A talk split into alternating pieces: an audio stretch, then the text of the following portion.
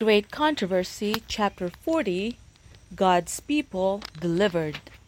When the protection of human laws shall be withdrawn from those who honor the law of God, there will be in different lands a simultaneous movement for their destruction. As the time appointed in the decree draws near, the people will conspire to root out the hated sect.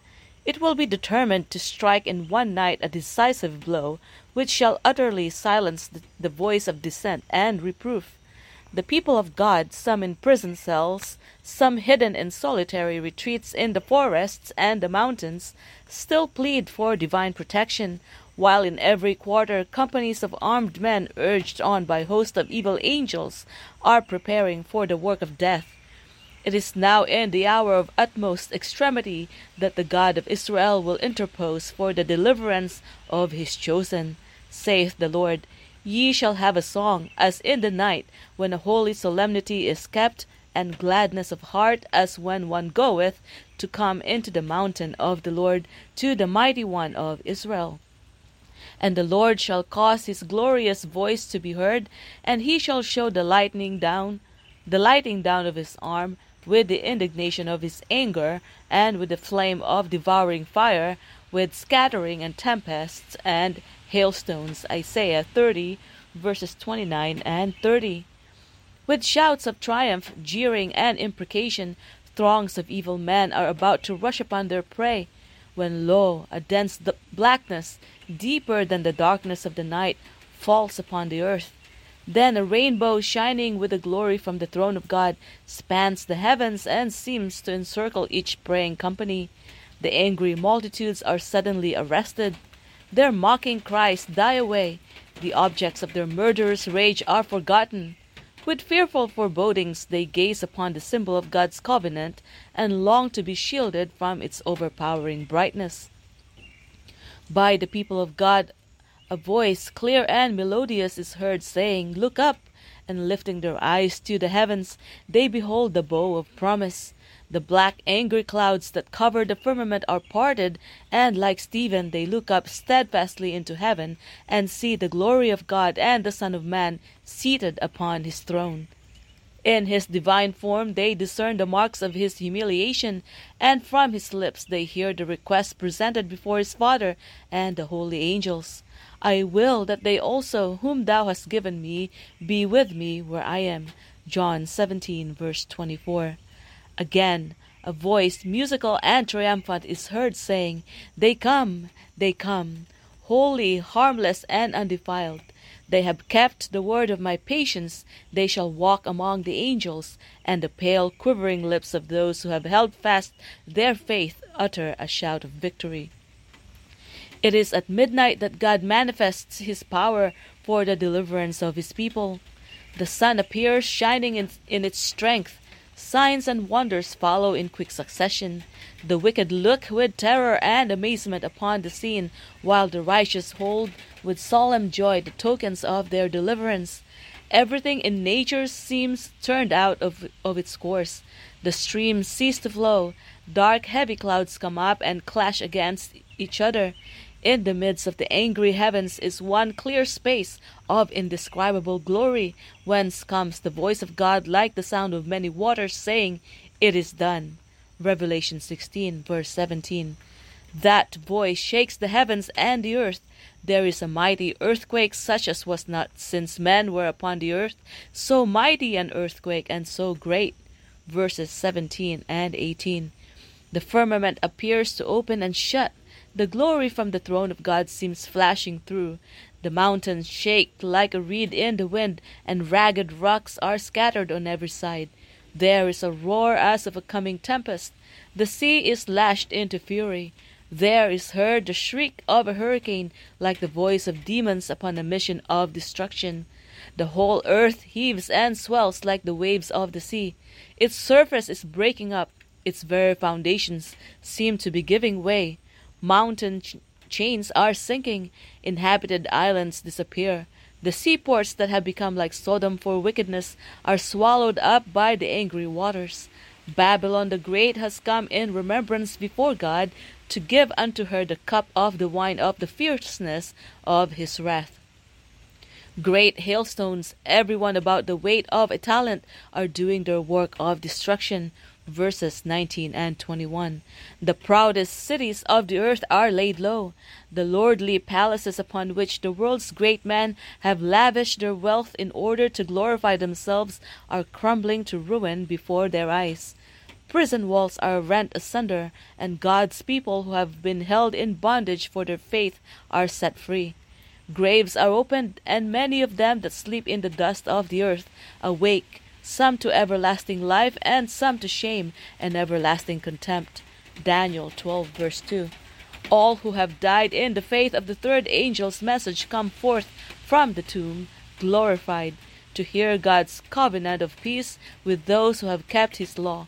They also which pierced him, Revelation 1 verse 7, to those that mocked and derided Christ's dying agonies, and the most violent opposers of his truth and his people, are raised to behold him in his glory, and to see the honor placed upon the loyal and obedient. Thick clouds still cover the, the sky, yet the sun now and then breaks through, appearing like the avenging eye of Jehovah. Fierce lightnings leap from the heavens, enveloping the earth in a sheet of flame. Above the terrific, terrific roar of thunder, voices mysterious and awful declare the doom of the wicked. The words spoken are not comprehended by all, but they are distinctly understood by the false teachers. Those who a little before were so reckless, so boastful and defiant, so exultant and er, in their cruelty to God's commandment keeping people, are now overwhelmed with consternation and shuddering in fear. Their wails are heard above the sound of the elements. Demons acknowledge the deity of Christ and tremble before his power, while men are supplicating for mercy and groveling in abject terror said the prophets of old, as they beheld in holy vision the day of God. Howl ye, for the day of the Lord is at hand. It shall come as a destruction from the Almighty. Isaiah 13, verse 6. Enter into the rock and hide thee in the dust for the fear of the Lord and for the glory of his majesty. The lofty looks of man shall be humbled, and the haughtiness of man shall be bowed down, and the Lord alone shall be exalted in that day. For the day of the Lord of hosts shall be upon every one that is proud and lofty, and upon every one that is lifted up, and he shall be brought low. In that day a man shall cast the idols of his silver and the idols of his gold, which they made each one for himself to worship, to the moles and to the bats, to go into the clefts of the rocks and into the tops of the ragged rocks, for fear of the Lord and for the glory of his majesty, when he ariseth to shake terribly the earth. Isaiah 2, verses 10 to 12, and verses 20 and 21.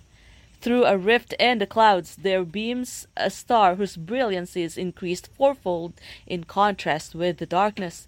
It speaks hope and joy to the faithful, but severity and wrath to the transgressors of God's law. Those who have sacrificed all for Christ are now secure, hidden as in the secret of the Lord's pavilion. They have been tested, and before the world and the despisers of truth, they have evinced their fidelity to Him who died for them. A marvelous change has come over those who have held fast their integrity and integrity in the very face of death. They have been suddenly delivered from the dark and terrible tyranny of men, transformed to demons. Their faces, so lately pale, anxious, and haggard, are now aglow with wonder, faith, and love. Their voices rise in triumphant song. God is a refuge and strength, a very present help in trouble. Therefore will not we fear, though the earth be removed, and though the mountains be carried into the midst of the sea, though the waters thereof roar and be troubled, though the mountains shake with the swelling thereof. Psalm 46, verses 1 to 3. While these words of holy trust ascend to God, the clouds sweep back and the starry heavens are seen, unspeakably glorious in contrast with the black and angry firmament on either side. The glory of the celestial city streams from the gates ajar. Then there appears against the sky a hand holding two tables of stone folded together. Says the prophet, The heavens shall declare his righteousness, for God is judge himself. Psalm 50, verse 6. That holy law, God's righteousness, that amid thunder and flame was proclaimed from Sinai as the guide of life, is now revealed to man as the rule of judgment. The hand opens the tables, and there are seen the precepts of the Decalogue, traced as with a pen of fire. The words are so plain that all can read them. Memory is aroused, the darkness of superstition and heresy is swept from every mind, and God's ten words, brief, comprehensive, and authoritative, are presented to the view of all the inhabitants of the earth. It is impossible to describe the horror and despair of those who have trampled upon God's holy requirements. The Lord gave them His law. They might have compared their characters with it and learned their defects while there was yet opportunity for repentance and reform. But in order to secure the favor of the world, they set aside its precepts and taught others to transgress. They have endeavored to compel God's people to profane His Sabbath. Now they are condemned by that law which have which they have despised. With awful distinctness they see that they are without excuse. They chose whom they would serve and worship. Then then shall ye turn and discern between the righteous and the wicked, between him that serveth God and him that serveth him not. Malachi 3, verse 18. The enemies of God's law, from the ministers down to the least among them, have a new conception of truth and duty. Too late they see that the Sabbath of the fourth commandment is the seal of the living God. Too late they see the true nature of their spurious Sabbath and the sandy formation upon which they have been building. They find that they have been fighting against God. Religious teachers have led souls to perdition while professing to guide them to the gates of paradise. Not until the day of final accounts will it be known how great is the responsibility of men in holy office and how terrible are the results of their unfaithfulness. Only in eternity can we rightly estimate the loss of a single soul. Fearful will be the doom of him to whom God shall say, Depart, thou wicked servant. The voice of God is heard from heaven, declaring the day and hour of Jesus' coming, and delivering the everlasting covenant to his people. Like peals of loudest thunder, his words roll through the earth. The Israel of God stand listening with their eyes fixed upward. Their countenances are lighted up with his glory, and shine as did the face of Moses when he came down from Sinai. The wicked cannot look upon them, and when the blessing is pronounced on those who, who have honored God by keeping his Sabbath holy, there is a mighty shout of victory. Soon there appears in the east a small black cloud about a half the size of a man's hand. It is the cloud which surrounds the Savior and which seems in the distance to be shrouded in darkness. The people of God know this to be the sign of the Son of Man. In solemn silence they gaze upon it as it draws nearer the earth becoming lighter and more glorious until it is a great white cloud, its base a glory like consuming fire, and above it the rainbow of the covenant. Jesus rides forth as a mighty conqueror, not now a man of sorrows, to drink the bitter cup of shame and woe. He comes victor in heaven and earth, to judge the living and the dead. Faithful and true, in righteousness he doth judge and make war, and the armies which were in heaven Revelation 19, verses 11 and 14, follow him. With anthems of celestial melody, the holy angels, a vast unnumbered throng, attend him on his way. The firmament seems filled with radiant forms, ten thousand times ten thousand, and thousands of thousands. No human pen can portray the scene, no mortal mind is adequate to conceive its splendor. His glory covered the heavens, and the earth was full of his praise, and his brightness was as the light. Habakkuk 3, verses 3 and 4. As the living cloud comes nearer, every eye beholds the Prince of Life. No crown of thorns now mars that sacred head, but a diadem of glory rests on his holy brow.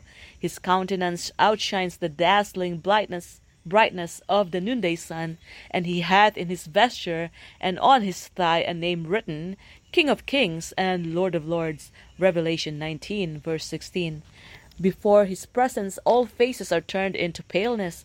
Upon the rejectors of God's mercy falls the terror of eternal despair. The heart melteth, and the knees smite together, and the faces of them all gather blackness. Jeremiah 30, verse 6, and Nahum 2, verse 10. The righteous cry with trembling, Who shall be able to stand? The angel song is hushed, and there is a period of, of awful silence. Then the voice of Jesus is heard, My grace is sufficient for you. The faces of the righteous are lighted up, and joy fills every heart. And the angels strike a note higher and sing again as they draw still nearer to the earth.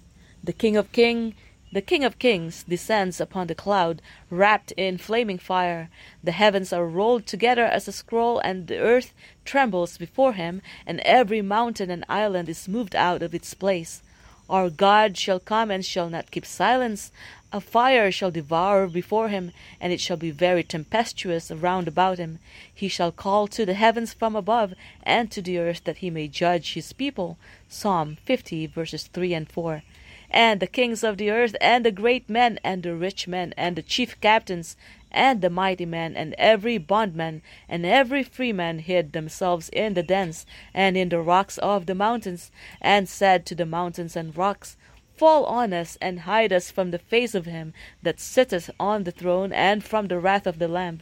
For the great day of his wrath is come, and who shall be able to stand? Revelation 6 15 through 17. The derisive jests have ceased. Lying lips are hushed into silence. The clash of arms, the tumult of battle, with confused noise and garments rolled in blood, Isaiah 9 verse 5, is stilled. Not now is heard from the voice of prayer and the sound of weeping and lamentation. The cry bursts forth from lips so lately scoffing, The great day of his wrath is come, and who shall be able to stand? The wicked pray to be buried beneath the rocks of the mountains, rather than meet the face of him whom they have despised and rejected. That voice which penetrates the ear of the dead they know. How often have its plaintive, tender tones called them to repentance?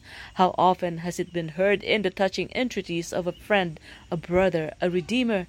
To the rejectors of His grace, no other could be so full of condemnation, so burdened with denunciation, as that voice which has so long pleaded, Turn ye, turn ye from your evil ways, for why will ye die?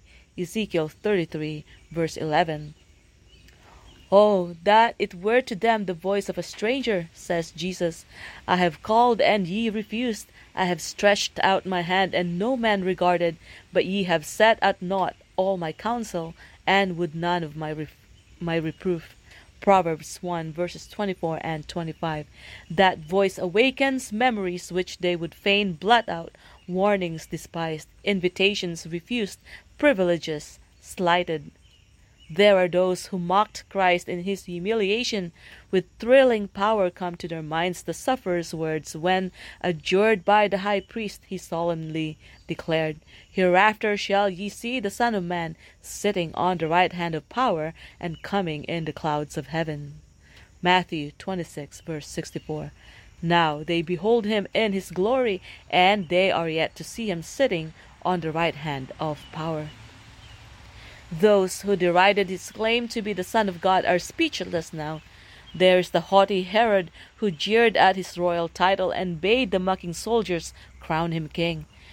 There are the very men who with impious hands placed upon his form the purple robe, upon his sacred brow the thorny crown, and in his unresisting hand the mimic sceptre, and bowed before him in blasphemous mockery. The man who smote and spit upon the Prince of Life now turn from his piercing gaze and seek to flee from the overpowering glory of his presence. Those who drove the nails through his hands and feet, the soldier who pierced his side, behold these marks with terror and remorse. With awful distinctness do priests and rulers recall the events at, of Calvary. With shuddering horror they remember how, wagging their heads in satanic exultation, they exclaimed, He saved others, himself he cannot save. If he be the King of Israel, let him now come down from the cross, and we will believe him. He trusted in God, let him deliver him now, if he will have him. Matthew 27, verses 42 and 43. Vividly, they recall the Saviour's parable of the husbandman husbandmen who refused to render to their Lord the fruit of the vineyard, who abused his servants and slew his son. They remember too the sentence which they themselves pronounced The Lord of the vineyard will miserably destroy those wicked men. In the sin and punishment of those unfaithful men, the priests and elders see their own course and their own just doom. And now there rises a cry of mortal agony, louder than the shout, Crucify him! Crucify him! which rang through the streets of Jerusalem, swells the awful, despairing wail, He is the Son of God! He is the true Messiah! They seek to flee from the presence of the King of Kings. In the deep caverns of the earth, rent asunder by the warring of the elements, they vainly attempt to hide. In the lives of all who reject truth, there are moments when conscience awakens, when memory presents the torturing recollection of a life of hypocrisy, and the soul is harassed with vain regrets. But what are these compared with the remorse of that day when fear cometh as desolation, when destruction cometh as a whirlwind? Proverbs 1 verse 27. Those who would have destroyed Christ and his faithful people now witness the glory which rests upon them. In the midst of their terror, they hear the voices of the saints in joyful strains exclaiming, Lo, this is our God. We have waited for him, and he will save us. Isaiah 25, verse 9. Amid the reeling of the earth, the flash of lightning, and the roar of thunder, the voice of the Son of God calls forth the sleeping saints. He looks upon the graves of the righteous, then raising his hands to heaven, he cries, Awake, awake, awake, ye that sleep in the dust, and arise. Throughout the length and breadth of the earth, the dead shall hear that voice, and they shall hear, and they that hear shall live, and the whole earth shall ring with the tr- with the tread of the exceeding great army of every nation, kindred, tongue, and people, from the prison house of death they come, clothed with immortal glory, crying, O death, where is thy sting? O grave, where is thy victory? 1 Corinthians 15, verse 55. And the living righteous and the risen saints unite their voices in a long, glad shout of victory all come forth from their graves, the same in stature as when they enter the tomb. Adam, who stands among the risen throng, is of lofty height and majestic form, in stature but little below the Son of God. He presents a marked contrast to the people of later generations. In this one respect is shown the great degeneracy of the race, but all arise with the freshness and vigor of eternal youth. In the beginning, man was created in the likeness of God, not only in character but in form and feature. Sin defaced and almost obliterated the, the divine image, but Christ came to restore that which had been lost. He will change our vile bodies and fashion them like unto his glorious body the mortal, corruptible form devoid of comeliness, once polluted with sin, becomes perfect, beautiful, and immortal. All blemishes and deformities are left in the grave. Restored to the tree of life in the long lost Eden, the redeemed will grow up. Malachi 4 verse 2. To the full stature of the race in its primeval glory. The last lingering traces of the curse of sin will be removed, and Christ's faithful ones will appear in the beauty of the Lord our God, in mind and soul and body, reflecting the perfect image of their Lord. Oh, wonderful redemption, long talked of, long hoped for, contemplated with eager anticipation, but never fully understood. The living righteous are changed in a moment, in the twinkling of an eye, at the voice of God they were glorified, now they are made immortal, and with the risen saints are caught up to meet their Lord in the air. Angels gather together his elect from the four winds, from one end of heaven to the other. Little children are borne by holy angels to their mother's arms. Friends long separated by death are united, never more to part, and with songs of gladness ascend together to the city of God. On each side of the cloudy chariot are wings, and beneath it are living wheels. And as the chariot rolls upward, the wheels cry, Holy! And the wings, as they move, cry, Holy! And the retinue of angels cry, Holy, holy, holy, Lord God Almighty. And the redeemed shout, Alleluia! as the chariot moves onward toward the New Jerusalem. Before entering the city of God, the Savior bestows upon his followers the emblems of victory and invests them with the insignia of their royal state. The glittering ranks are drawn up in the form of a hollow square about their king, whose form rises in majesty high above saint and angel, whose countenance beams upon them full of benignant, benignant love. Throughout the uh, unnumbered host of the redeemed, every glance is fixed upon him, every eye beholds his glory, whose visage was so marred more than any man, and his form more than the sons of man. Upon the heads of the overcomers, Jesus with his own right hand places the crown of glory. For each there is a crown bearing his own new name.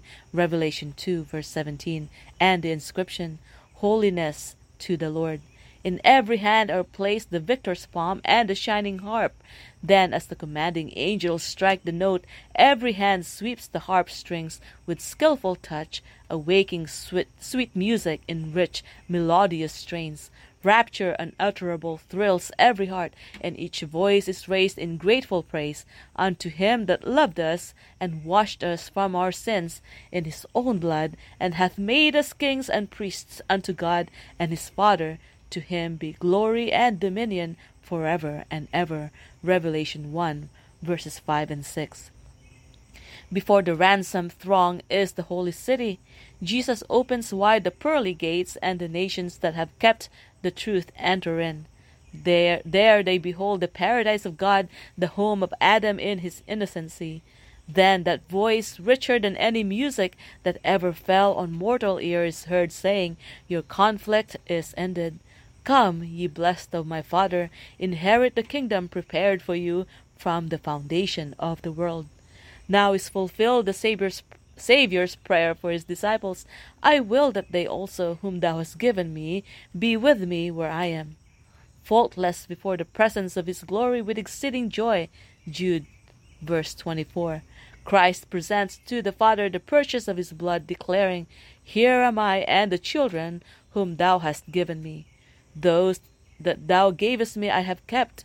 Oh, the wonders of redeeming love, the rapture of that hour when the infinite Father, looking upon the ransomed, shall behold his image, sin's discord banished, its blight removed, and the human once more in harmony with the divine. With unutterable love, Jesus welcomes his faithful ones to the joy of their Lord. The Saviour's joy is in seeing in the kingdom of glory the souls that have been saved by his agony and humiliation, and the redeemed will be sharers in his joy as they behold among the blessed those who have been won to Christ through their prayers, their labors, and their loving sacrifice. As they gather about the great white throne, gladness unspeakable will fill their hearts when they behold those whom they have won for Christ and see that one has gained others, and these still others, all brought into the haven of rest, there to lay their crowns at Jesus' feet and praise Him through the endless cycles of eternity. As the ransomed ones are welcomed to the city of God, there rings out out upon the air an exultant cry of adoration. The two Adams are about to meet. The Son of God is standing with outstretched arms to receive the Father of our race, that being whom he created, who sinned against his Maker, and for whose sin the marks of the crucifixion are borne upon the Saviour's form. As Adam discerns the prints of the cruel nails, he does not fall upon the bosom of his Lord, but in humiliation casts himself at his feet, crying, Worthy, worthy is the Lamb that was slain. Tenderly the Saviour lifts him up and bids him look once more upon the Eden home from which he has so long been exiled. After, this, after his expulsion from Eden, Adam's life on earth was filled with sorrow. Every dying leaf, every victim of sacrifice, every blight upon the face of nature, every stain upon Man's purity was a fresh reminder of his sin. Terrible was the agony of remorse as he beheld iniquity abounding, and in answer to his warnings met the reproaches cast upon himself as the cause of sin.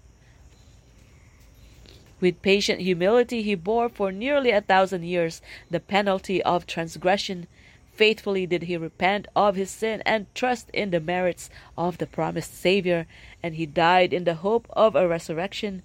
The Son of God redeemed man's failure and fall, and now, through the work of, his, of the atonement, Adam is reinstated in his first dominion. Transported with joy, he beholds the trees that were once his delight, the very trees whose fruits he himself had gathered in the days of his innocence and joy. He sees the vines that his own hands have trained, the very flowers that he once loved to care for. His mind grasps the reality of the scene. He comprehends that this is indeed Eden restored, more lovely now than when he was banished from it. The Saviour leads him to the tree of life and plucks the glorious fruit and bids him eat. He looks about him and beholds a multitude of his family redeemed, standing in the paradise of then he casts his glittering crown at the feet of Jesus and, falling upon his breast, embraces the Redeemer. He touches the golden harp, and the vaults of heaven echo the triumphant song Worthy, worthy, worthy is the Lamb that was slain and lives again.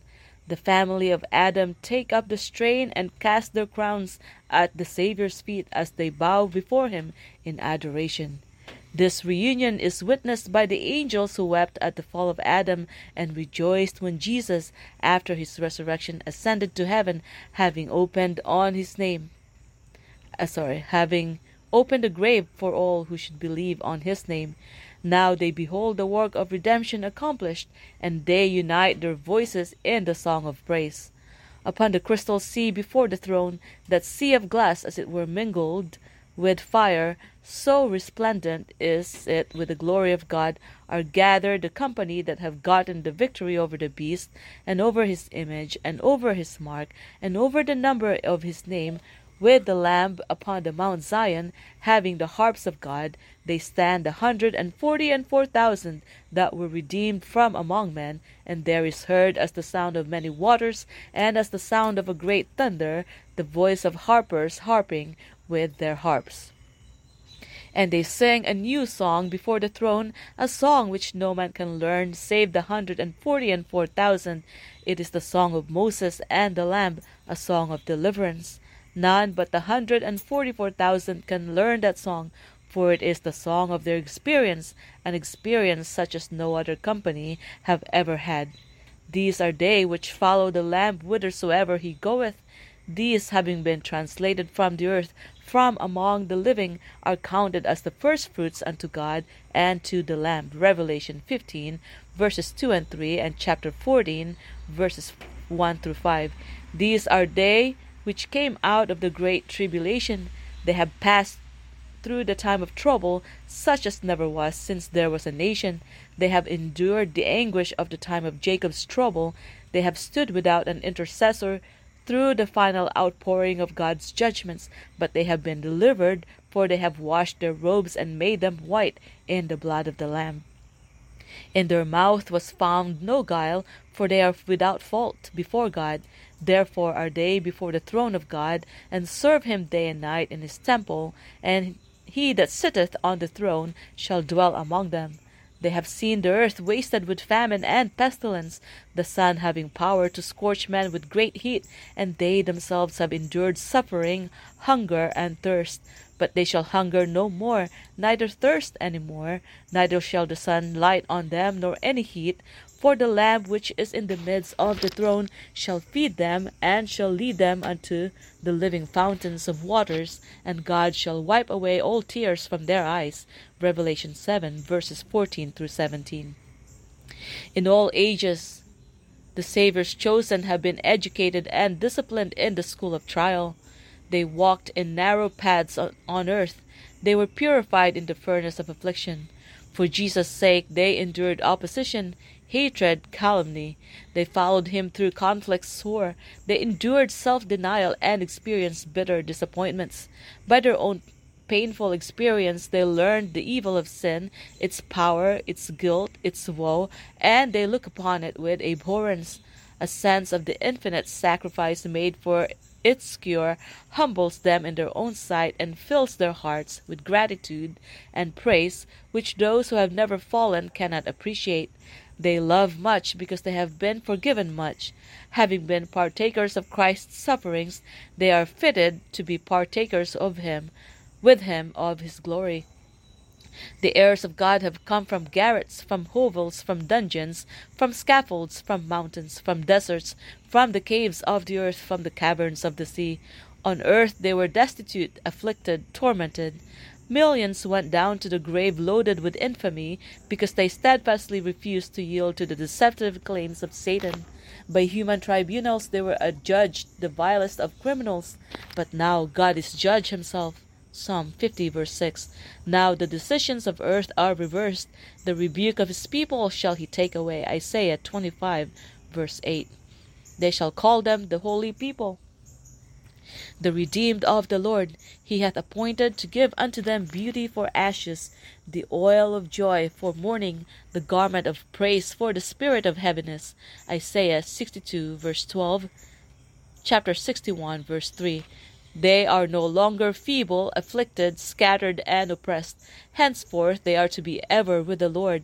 They stand before the throne clad in richer robes than the most honored of the earth have ever worn. They are crowned with diadems more glorious than were ever placed upon the brow of earthly monarchs. The days of pain and weeping are forever ended. The King of glory has wiped the tears from all faces. Ever every cause of grief has, grief has been removed. Amid the waving of palm branches, they pour forth a song of praise, clear, sweet, and harmonious. Every voice takes up the strain until the anthem swells through the vaults of heaven, Salvation to our God which sitteth upon the throne, and unto the Lamb, and all the inhabitants of heaven respond in the ascription, Amen. Blessing and glory and wisdom and thanksgiving and honor and power and might be unto our God for ever and ever. In this life, we can only begin to understand the wonderful theme of redemption with our finite comprehension, we may consider most earnestly the shame and the glory, the life and the death, the justice and the mercy that meet in the cross.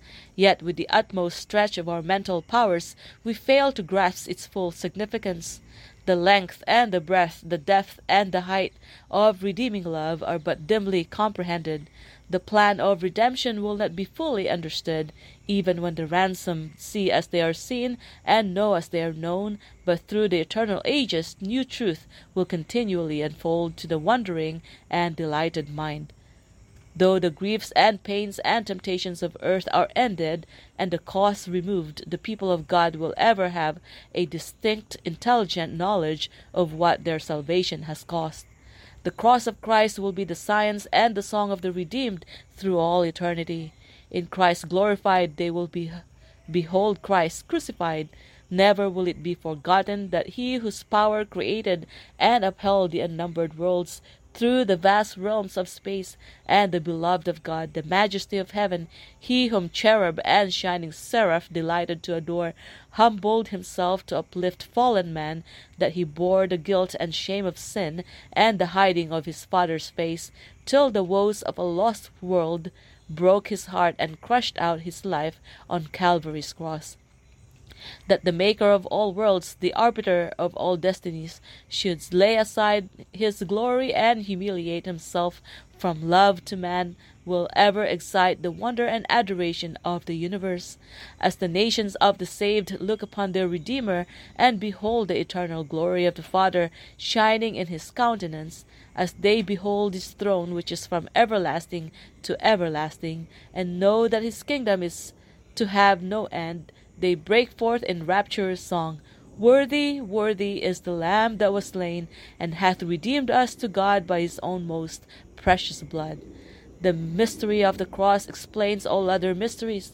In the light that streams from Calvary, the attributes of God which has, had filled us with fear and awe appear beautiful and attractive mercy, tenderness, and parental love are seen to blend with holiness, justice, and power. While we behold the majesty of his throne, high and lifted up, we see his character in its gracious manifestations and comprehend as never before the significance of that endearing title, Our Father. It will be seen that he who is infinite in wisdom could devise no plan for our salvation except the sacrifice of his Son. The, comprehend, the compensation for his sacrifice is the joy of, of peopling the earth with ransomed beings, holy, happy, and immortal. The result of the Saviour's conflict with the powers of darkness is joy to the redeemed, redounding to the glory of God throughout eternity, and such is the value of the soul that the Father is satisfied with the price paid, and Christ Himself, beholding the fruits of His great sacrifice, is satisfied.